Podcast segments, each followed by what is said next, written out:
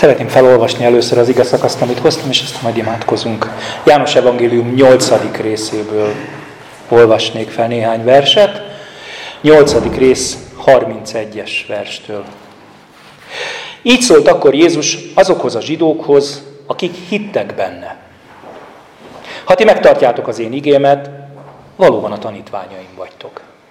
Megismeritek az igazságot, és az igazság megszabadít titeket. Ők ezt kérdezték tőle. Ábrahám utódai vagyunk, és soha nem voltunk szolgái senkinek. Hogyan mondhatod hát, szabadok lesztek? Jézus így válaszolt nekik. Bizony, bizony mondom nektek, hogy aki bűncselekszik, az a bűn szolgája. A szolga pedig nem marad a házban örökre, a fiú marad ott örökre. Ha tehát a fiú megszabadít titeket, valóban szabadok lesztek. Urunk, mindenható Istenünk, kiváltság eléd állni, kiváltság megszólítani téged. Szeretnénk, Uram, ezzel a kiváltsággal úgy állni eléd, hogy kérünk, nyisd meg. Nyisd meg a szívünket, nyisd meg az értelmünket, és taníts minket. Taníts, taníts minket, mit jelent a szabadság, mit jelent a szolgaság. Taníts minket mindarra, amit elvégeztél bennünk. Amen. Ki a szabad?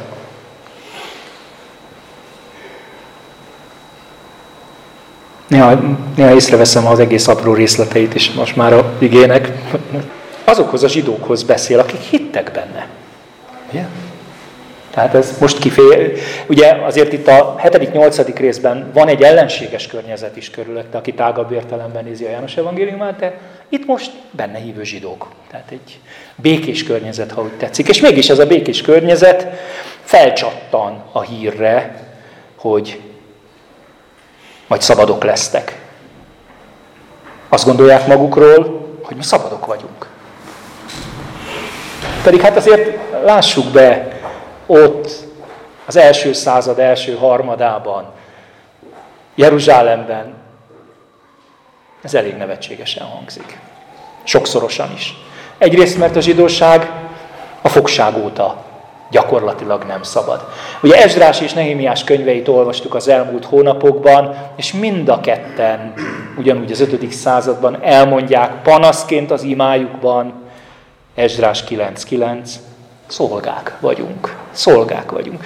Valóban megszabadultunk abban az értelemben, hogy kiküldtek, kiengedtek minket ugye a babiloni fogságból, de hát változatlanul nem vagyunk a magunk urai, mi csak egy tartománya vagyunk a nagy perzsa birodalomnak akkor, aztán később majd ugye a Nagy Sándor féle birodalomnak, vagy az utódállamoknak.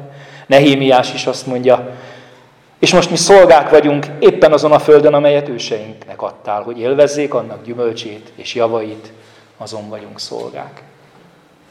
Van ugyan egy pici periódus a Krisztus előtti második század közepétől az első század közepéig, amikor a Makabeus, Makabeus felkelés történik, amikor van egy relatív önállóságuk, akkor is csak a környező nagyhatalmak jóváhagyásával, de éppen, hogy nem voltak ebben az időben már szabadok, hiszen már jó ideje egyszerűen egy római provincia volt. Mindaz, ahol éltek. Szóval ebben a közegben a zsidóságnak az életét éppen az határozta meg, ezt valahogy többször is említettük az elmúlt hónapok, évek során, hogy a messiás várakozásuk az nagyon is egy olyan várakozás volt, amiben valami fajta katonai felszabadulást várnak. Szóval ebben a környezetben van valami mérhetetlen önbecsapás, amikor valaki azt mondja, hogy de hát én szabad vagyok, én mindig szabad voltam.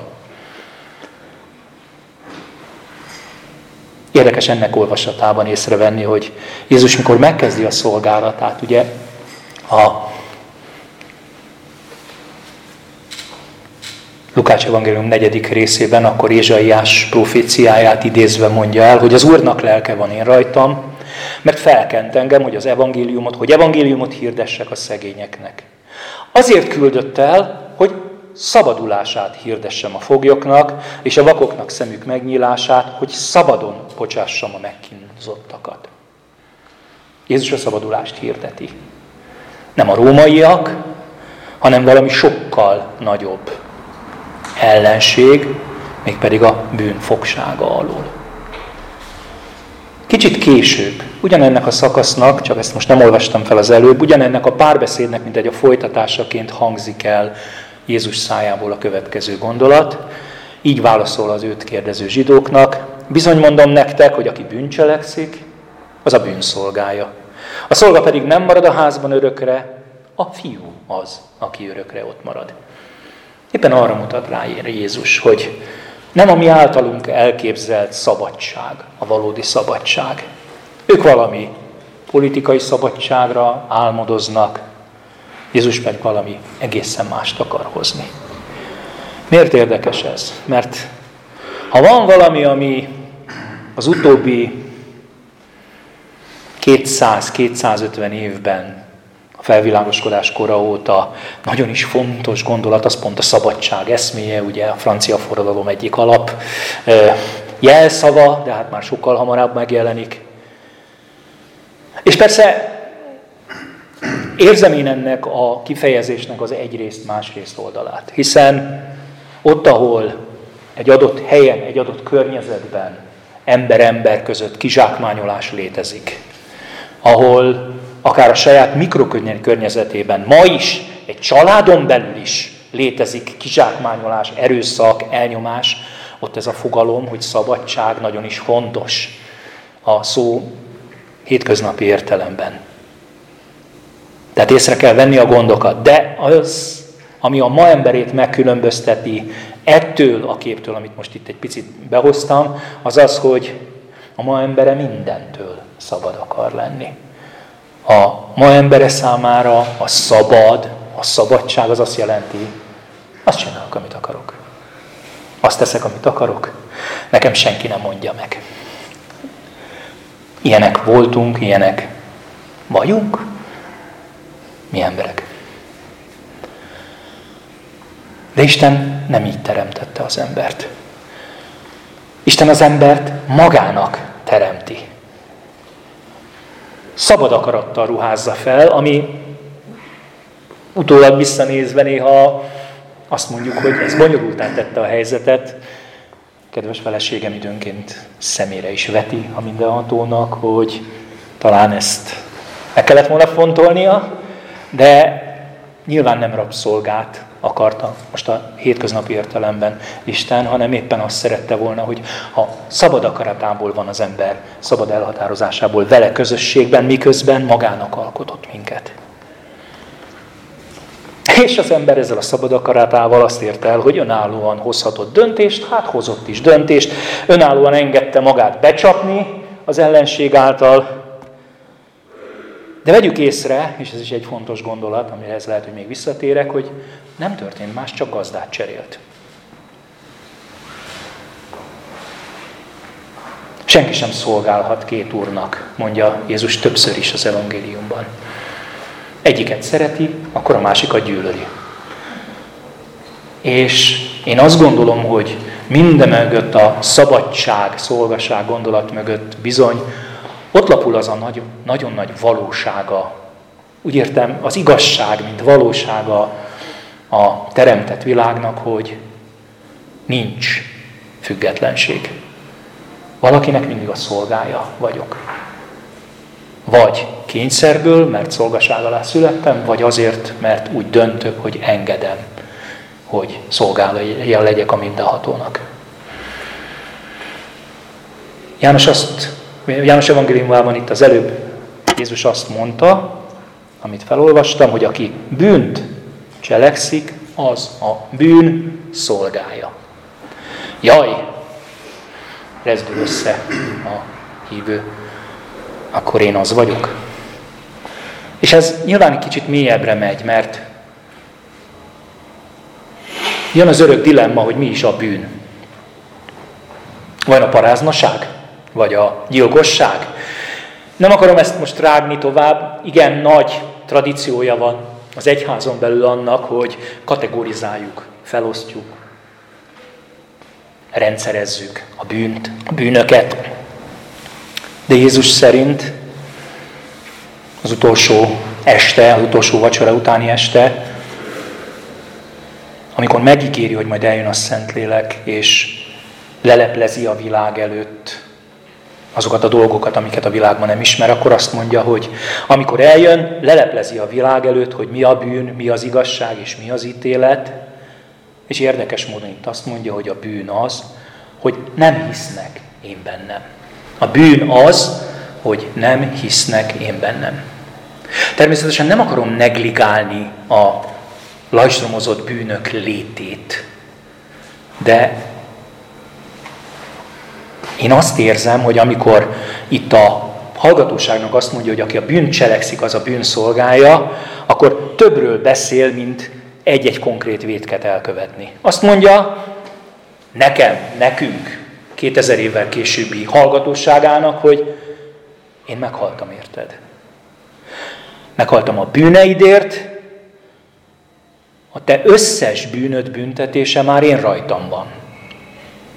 Akkor is, ha elkövetted megtérésed előtt, akkor is, ha megtérésed után 20 évvel, ha tegnap követted el, én annak a bűnnek a büntetésért is meghaltam.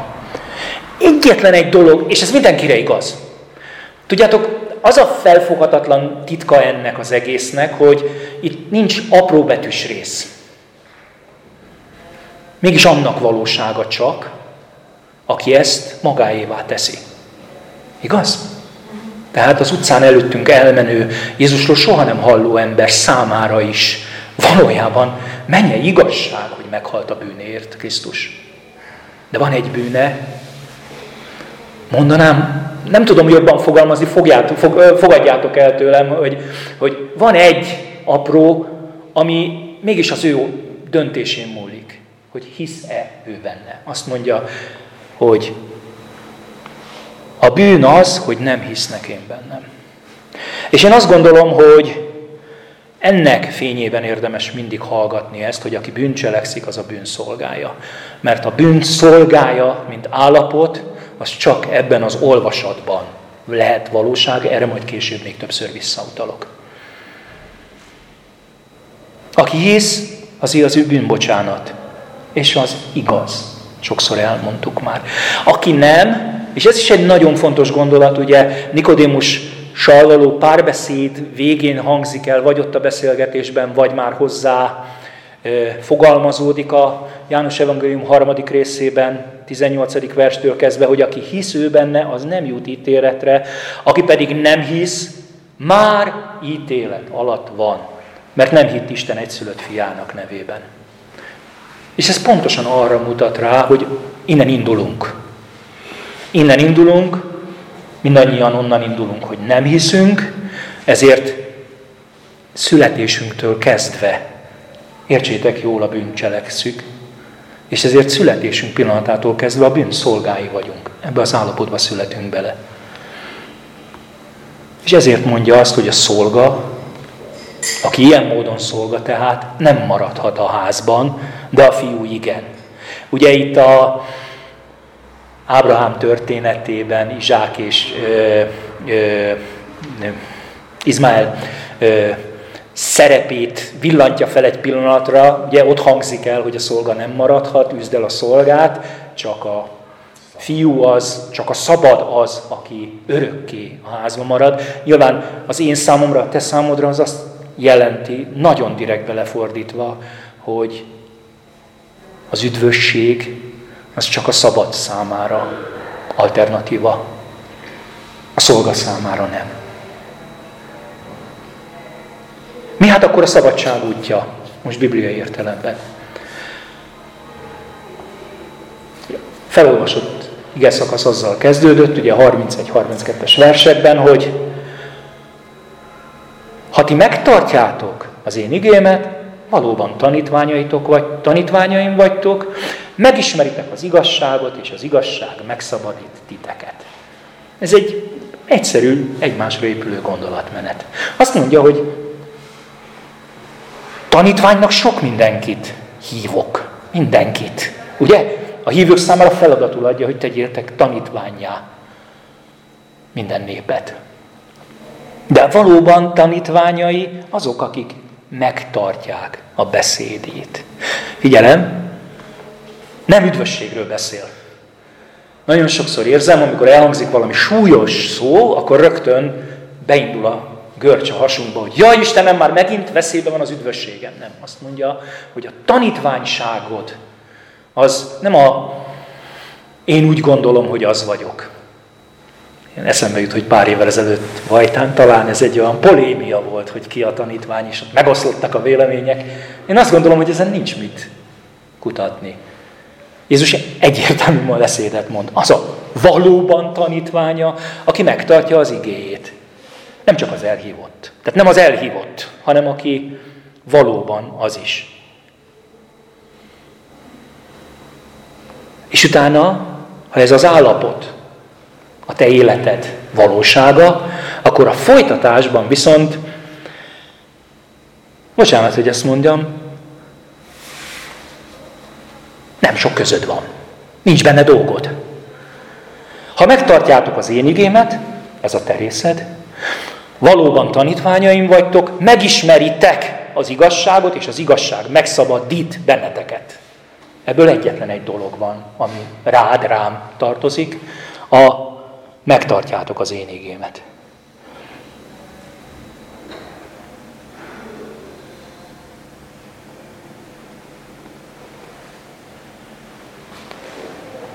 Mit jelent tanítványnak lenni? Mit jelent megtartani a beszédét?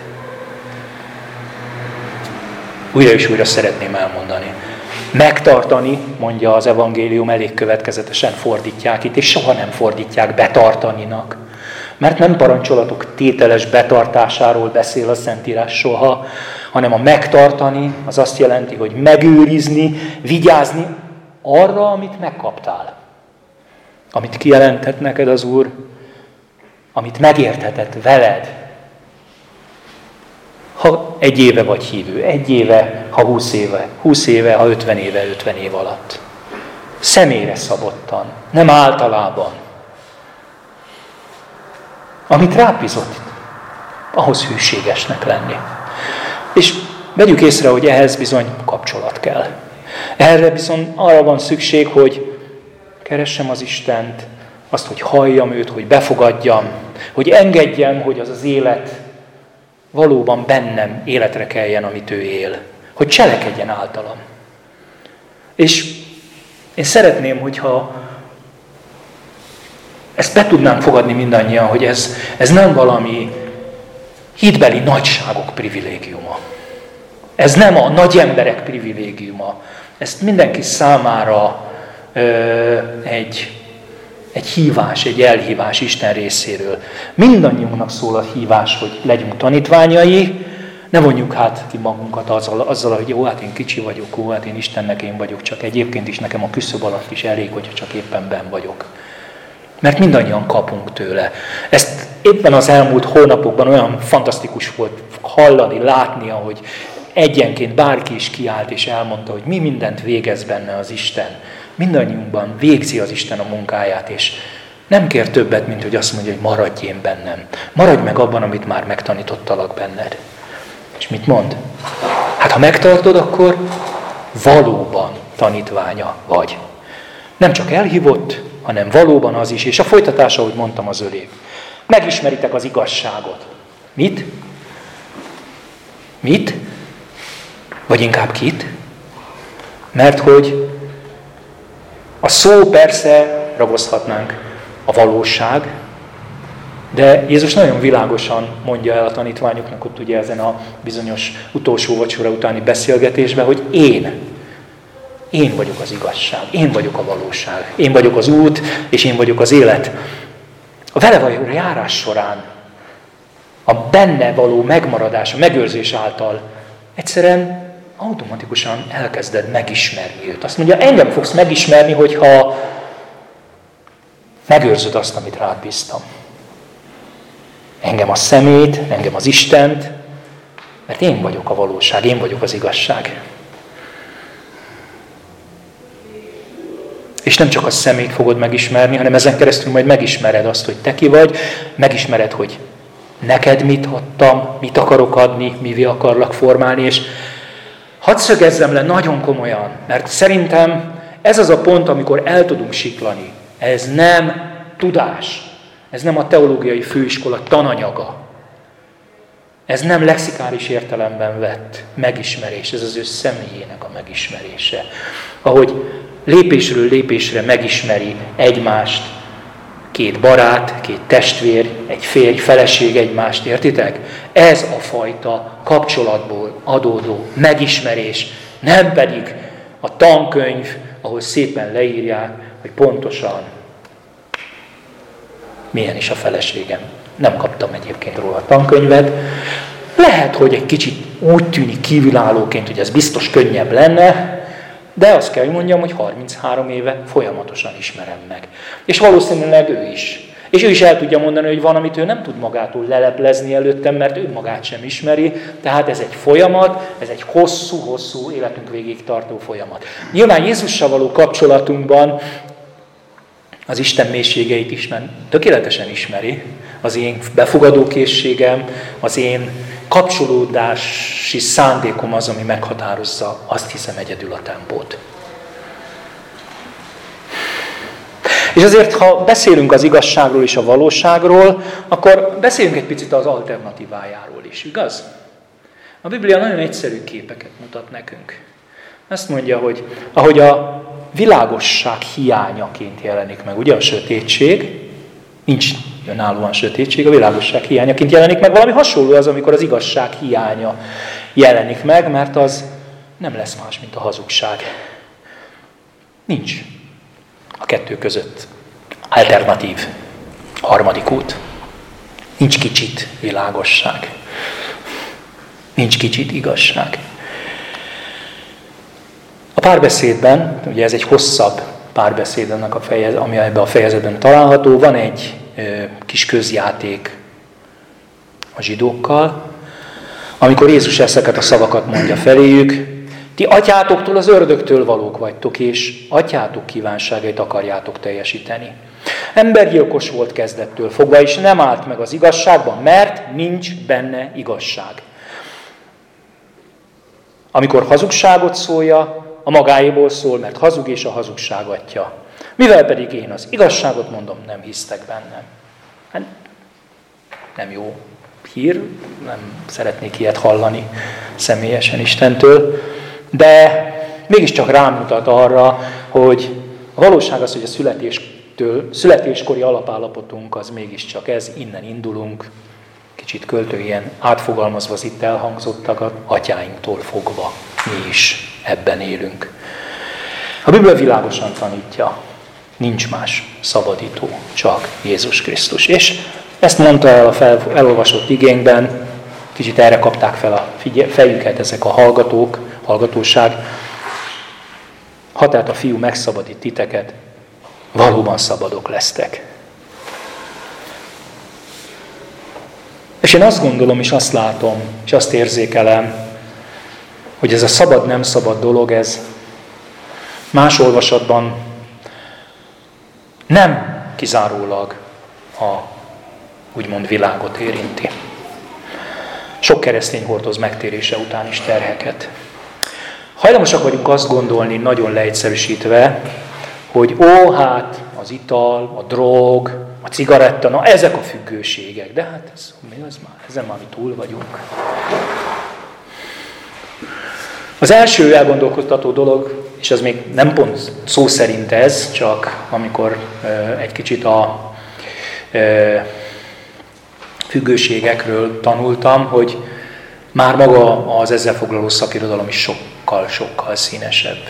Sokkal színesebb, mint leegyszerűsítve ez a néhány bűn, szinte bármi, szinte bármi lehet, ami számunkra, hívők számára is függőséget okoz. De nem feltétlenül kell függőségben gondolkodni, bőven elegendő csak azzal a tényel szembenézni, hogy megtérsz, leteszed az Úr elé mindazt, amit addig elkövettél, amit addig éltél, bűnöket, vétkeket, és azt látod, hogy egy része egy pillanat alatt eltűnik az életedből. Volt és nincs.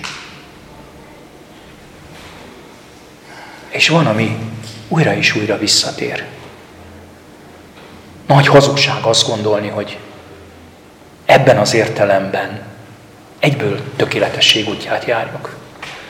Ha ez így lenne, akkor nem lenne az a általam is már több alkalommal fiatal, újszülött keresztényeknél nagyon jól megfigyelhető, hogy úgy mondjam, folyamat, amikor ebből az első pillanatnyi mámorból egy idő elteltével szembesülni fog azzal, hogy de hát újra vétkezek. Újra elkövetek dolgokat, amitől azt gondoltam, hogy hát egyszer mindenkorra. És bizony van, ami újra és újra letehetetlenül, vagy úgy tűnik letehetetlenül ott marad. És eltelnek évek, évtizedek, és újra és újra visszatérnek az életünkben. És figyelem, Jézus azt mondja, hogy aki, emlékeztek néhány héttel ezelőtt erről beszéltem, hogy aki megmosakodott, annak nincs másra szüksége, az tiszta. És nincs másra szüksége, csak hogy a lábát megmossa. És ez igaz. És amikor ezt elmondja, azt ezért mondja el. Figyelj, lehet, hogy te most magadra nézel, és ott az a sugdosó az azt mondja, hogy hát ez az alak, hogy hát most semmit nem csinált, ugyanott vagy. Hát mitől? Hát 40 év, és ugyanott vagy. És Jézus erre azt mondja, hogy nem. Tiszta vagy. Gyere és mossuk meg a lábadat. Nagyon elgondolkodható ennek a tartalma, nem akarok most részben belemenni, de egyszer hallottam valakit, aki azt mondta, hogy igazándiból ez neked fontos. Neked, nem az Istennek. Ő Jézus vérén keresztül néz minden pillanatban. Akkor is, amikor úgy gondolod, hogy most követted életed legnagyobb bűnét. Neked fontos, mert nekünk szükségünk van azokra a kapaszkodókra, amiben a fizikai valóságban is átéljük azt, hogy igen, tényleg tiszta vagyok. És, és talán ezért fontos. És ezért nyit teret, és ezért bátorít Isten, hogy gyere és ismerd el. Ismerd el, hogy hordozod ezeket a bűnöket.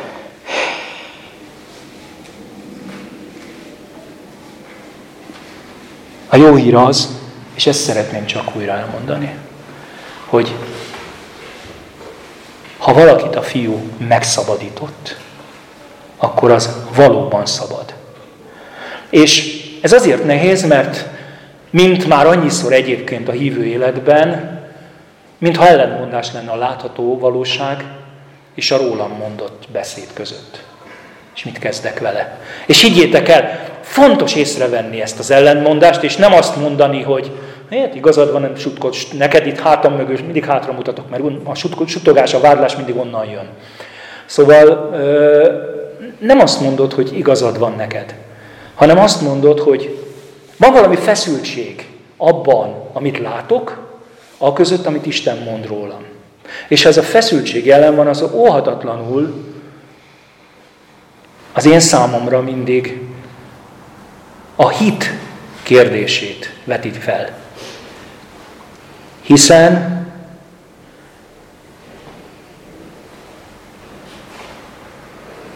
a Szentírás nagyon sok alkalommal elmondja neked ezt.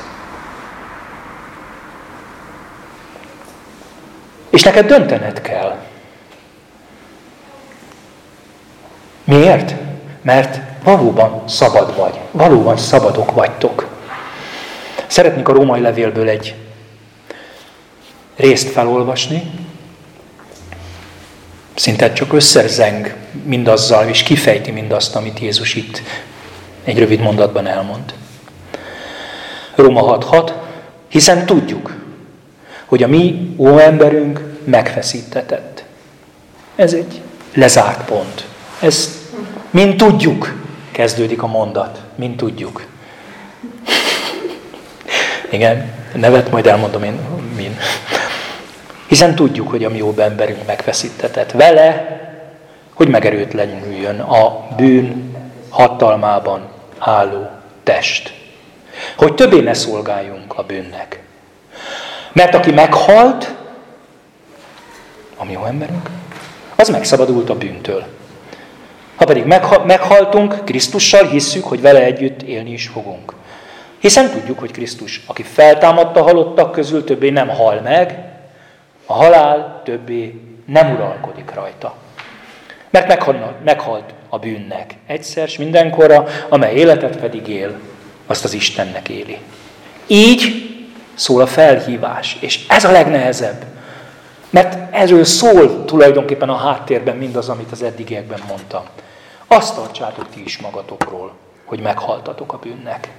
De éltek Istennek Krisztus Jézusban. Meghaltunk. Tudom, hogy a szemem más lát. De amikor kijöttem a vízből, akkor is ez a valóság volt, meghaltam. És azt hiszem, hogy ez a hívő és a nem hívő között az igazi választóvonal. Hogy hiszem-e, hogy meghaltam? Hiszem-e, hogy elvégeztetett? Hiszem-e, hogy ővele együtt meghaltam, és ezért szabad vagyok. Szabad vagyok pontosan azért, hogy többé ne szolgáljak a bűnnek. Miért ne szolgáljak? Hát, mert már nem vagyok szolga. És ez nem ugyanaz, mint hogy elkövetsz vétkeket. Remélem értitek, miért tettem olyan nagy hangsúlyt az elején a bűn definíciójára. A bűn az, hogy nem hisztek én bennem, mondja Jézus. És te, aki elkövettél valami bűnt, és baromi rosszul érzed magadat. Én rettenetesen érzem mindig magamat. Azt mondja Jézus, hogy nem vagy szolga.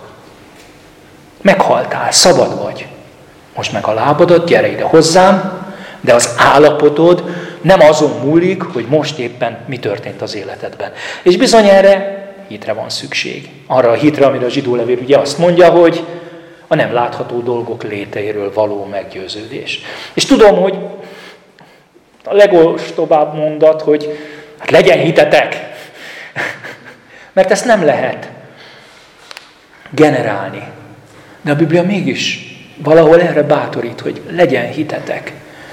Legyen hitetek abban, hogy többé már nem vagytok szolgák. Hiszed-e? Vegyük észre, és én azért is hozom, mert bizony az evangélium igazi, lényegi üzenete ez, hogy szabad vagy. Még egyszer, ugye a Lukács 4. Az Úrnak lelke van én rajtam, mondja Jézus. Felkente engem, hogy az evangéliumot hirdessem a szegényeknek. Miből áll ez? Azért küldött el, hogy a szabadulást hirdessem a foglyoknak, a vakoknak a szemeik megnyílását, hogy szabadon bocsássam a megkínzottakat. Ne várj nagy attrakciót. És különösen mondom, hogy ha hordozol terheket, akkor ne keres valami, valami, felolvasom bár elég erős szó, ilyen ördögüzésszerű attrakciót, ha az övé vagy. Valahogy az egyház egy része is elment afelé, hogy úgy gondolja, hogy akkor ilyen esetben a hívőből minimum démont kell űzni. De ez az evangéliummal nagyon-nagyon nem egyezik. Jézus Krisztus szembenéz ezekkel a tanítványokkal, akik éppen hülyeségeket beszélnek, és magyarázzák neki, hogy mi szabadok vagyunk, mindig is azok voltunk, miközben a látható valóság, hogy nem, barátom, nem vagytok szabadok, és azt mondja, hogy ha a fiú megszabadít titeket, akkor valóban szabadok vagytok. Szeretem ezt a kis apró szót, hogy valóban. Nem a te képzeted szerint, hanem valóságosan. Az igazságból valóan, tőlem, felülről. Vigyük el ezt magunkkal, mert ez egy fantasztikus kép. A valóban tanítványok, azok valóban szabadok. Te is szabad vagy. Te is szabad vagy. Mindannyian szabad vagy. A kérdés az tulajdonképpen egy kicsit nálad pattog. Hiszed-e? Mert ha hiszed, akkor valóban szabad vagy. Uram, köszönöm neked azt, hogy a munkát te végezted, és ma is te végzed. Nem a mi ügyességünk, igyekezetünk, hogy szabadok legyünk. De még csak az sem, hogy ne legyünk azok. Uram, szeretünk téged. Megértettük és elhittük, hogy Te vagy a Krisztus, az élő Istennek a fia. Megértettük, hogy meghaltál értünk a kereszten. hogy általad üdvösségünk van, megmenekültünk bent. Kifizetted az adósságunkat, hogy örök életet adtál, hogy megigazítottál. És miközben ezt mind hisszük, szembesülünk annak a valóságával, hogy az óemberünk továbbra is végzi a munkáját, továbbra is lázad, továbbra is toporzékol. Uram, szeretnénk, vágyunk veled együtt egyetérteni abban, amit rólunk mondasz, hogy elvégeztetett, hogy a mi óbeemberünk ott a kereszten van megfeszítve. Köszönöm, Uram, neked, hogy amit ránk bízol, az olyan kicsi. Add, hogy benned megmaradjunk. Add, hogy amit ránk bízol, abban hűségesek legyünk. Add, hogy azt a picit észrevegyük, amit ma mondasz, amit ma adsz, és hordozzuk, és rejtsük el, és engedjük, hogyha ettől el is hajlunk, akkor holnap vagy holnap után a lélek felelevenítse, újra életre keltse, és újra valóságát tegye a látható számára is. Köszönöm, Uram, hogy szabad vagyok. Köszönöm, hogy Te vagy az Úr, és egyedül Úr. És hogy bármit hazudik az ellenség, Te győztes vagy. Egyszer s mindenkorra. Dicsőség neked ezért, Jézus Krisztus. Amen.